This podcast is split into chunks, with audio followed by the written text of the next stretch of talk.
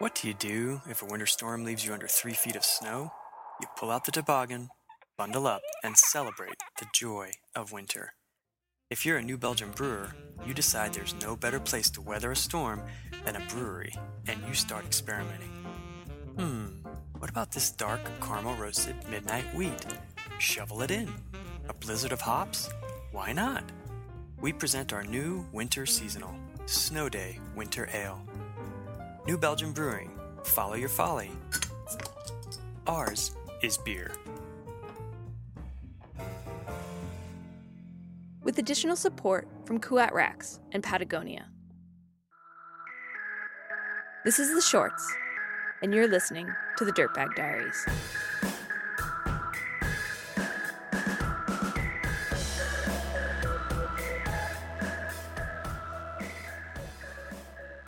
I stood in the small Scottish village of Newcastleton, signing on for the 24 hours of exposure. I gauged myself against the other cross country whippets strutting about in their expensive white disco slippers. Overall, I felt underprepared, underbiked, and overweight. Probably not the thoughts you want before your first 24 hour mountain bike race. I was putting myself out there to get shot down, and I was utterly terrified. I'd finally persuaded my long suffering girlfriend, Pauline, to crew for me. Sure, you'll get some sleep. But it's not like I'll need you all the time. And, seriously, what could possibly go wrong? Eventually, the promise of infinite portions of cake and chocolate sealed the deal. I'd acquired myself a pit bunny for the race. Although, I might have to find a new girlfriend afterwards.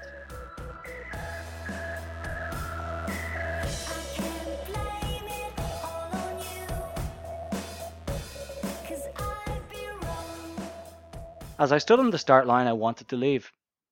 Others had given me their time mechanics, training partners, experienced racers, all offered help should I need it. I felt like I had to race to repay their generosity. I saw all the relaxed faces and I started to panic. Before I could find a mechanical reason to pull out of the race, the start car pulled up. Clunk, the sound of 150 right feet clipping into pedals simultaneously. I squeezed my brakes to make sure they were still there, zipped up my jersey, and took one last drink before tossing my spare bottle and jacket over a sea of riders towards my bunny. We rolled out to the screeching of a Scottish piper who sounded like he was trying to strangle a cat. We rode through streets thronged with locals who had come out to cheer for us, to size us up like horses in a parade ring before a race. As riders jostled for position, I reminded myself that 24 hours is a long time. I rolled with my friends and traded jabs with the guys who had stepped down to the 12 hour race. Admittedly, they were preparing for the World Championships, but still, no reason to go easy on them. I felt accepted, all the negative emotions from the start line soon forgotten. As the escort sped up, the talking abated. We reached the trailhead and all hell broke loose. Riders scrabbled for position into the first climb, as if that first effort would determine the race for them. I knew I would ride up this hill another fifteen or so times, and saw no reason to rush. I rode with the flow, tried to embrace what was happening, and forgot everything that came before. The sounds of a mountain bike race surrounded me. The snick, snick, snick of riders shifting gears, the crunching of gravel under tires, someone cursing as their rear derailleur embedded itself in the wheel, ending the race within the first 500 meters. Minutes turned to hours, hours turned to laps. I'd ride a lap, roll into the pit tent with Pauline, change my bottle, empty my pockets of gel wrappers, and then refill them with full gels. The pit became my brain, the only point where I thought about the race. Everywhere else, I was an automaton. I shifted gears before sections, pre jumped rocks, avoided holes. I only noticed the change to dark when the 12 hour racers left the course and it suddenly got lonely. I looked forward to the momentary human contact in the pit, and each time I was tempted to linger. My friends were crewing with Pauline now. They were ruthless. I would come in and go out like a race car driver. My pleas of pain were met with ibuprofen and caffeine. You've been riding for 16 hours. Of course you're sore, was about as pleasant as they got. I thought about the hours I'd spent training while everyone else was at home or socializing. I thought about the weather I'd endured and the work I should have been doing on my never ending PhD thesis. One more lap was better than sitting at my desk editing my thesis. Anything was better than that.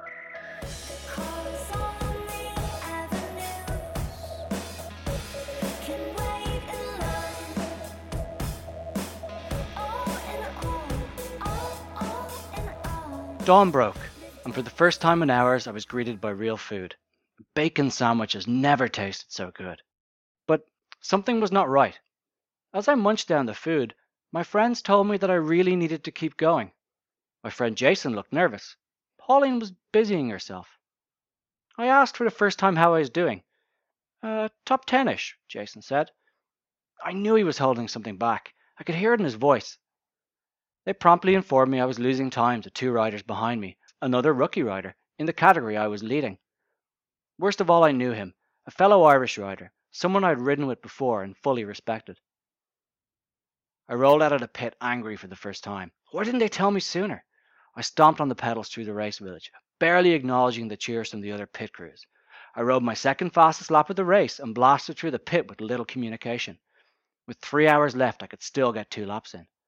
Every time I looked over my shoulder, I saw him in the trees, sitting on my shoulder like a weight, trying to drag me back. I started to remember where I should be, sitting at a desk, working on a thesis that had taken four years from me. Four years of suffering for something that I'm no longer sure I could finish.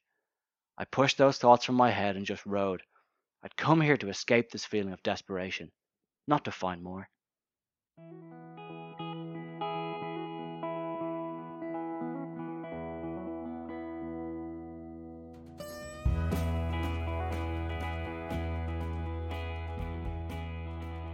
We took the final descent together, and I knew when I rolled into the pit for the final time it was going to be tight. For the first time, I was downright rude to my crew. I shouted orders as I ditched my spare kit, grabbed food, and left. I rode past his pit without looking to see if he was there. I hit the hill where we were released 20 something hours ago. I rode sections as fast as my sleep addled brain would allow. I pushed the biggest gear I could. I forgot to eat and just rode on what calories were left in my stomach. I dedicated myself to the one thing I wanted to get the race done, to be finished, and to never have to think about it again. Was I racing? Or was I a rolling metaphor for my own thesis? This had stopped being fun.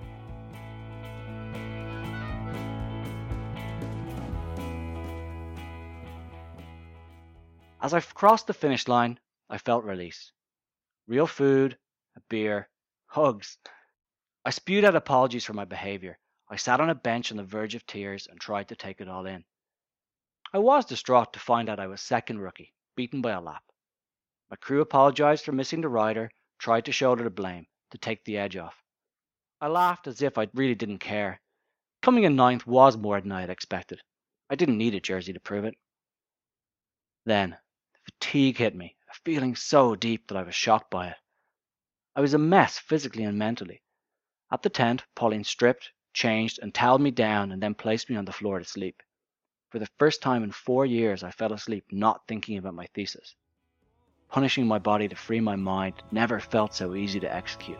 So simple.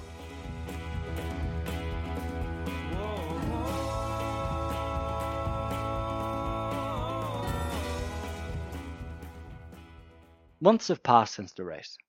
I've spent more hours at a desk typing than I spent training on my bike, consumed more caffeine than I thought humanly possible. I've just stepped out of the pit and I'm on the final lap of my thesis. Submission dates are rapidly approaching. My automated brain clicks and types its way through edits towards a finish line, a softbound copy of four years of my life. Like a race file of a 24 hour race, it says nothing about the work and pain that went into it. As I stare at the final edits, I realize I'm coming down that final descent again. I'm no longer racing, I'm trying to stay ahead of my examiners predict what they will ask, plug holes in my arguments, outthink the thinkers. This thesis won't earn me a jersey. No medal, no free beer. Just a gown I'll have to give back after the ceremony. My legs pedal against the clock, and now I'm racing the dwindling research funds. The screen is on, the edits are marked in red, and my fingers float across the keyboard. In the end, it will be a mental push more than a physical one that will let me cross the finish line.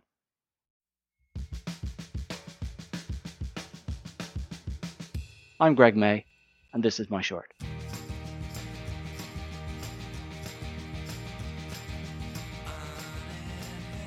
After turning in his thesis, Greg spent the holidays rock climbing in Wales. Almost there. Music today by Blonde Fire, See It Last, and Brown Recluse. You can download the tracks for free from our website, dirtbagdiaries.com. The Diaries wouldn't be possible without New Belgium Brewing, who encourages you to follow your folly. They are celebrating the season by spreading beer cheers. Create and send your card at newbelgium.com, and they'll donate a buck to a good cause for every card you send. Check it out at newbelgium.com. Support for the show also comes from Kuat Racks, makers of a better bike rack. Their design team bikes a lot, complains a lot, and thinks a lot, then mashes it all together to redesign and perfect their products. You can see their full lineup at kuatracks.com. As always, the diaries would not be possible without the good people at Patagonia. I'm Fitz Cahall, that was Greg May. Happy New Year's, and you've been listening to the Dirtbag Diaries.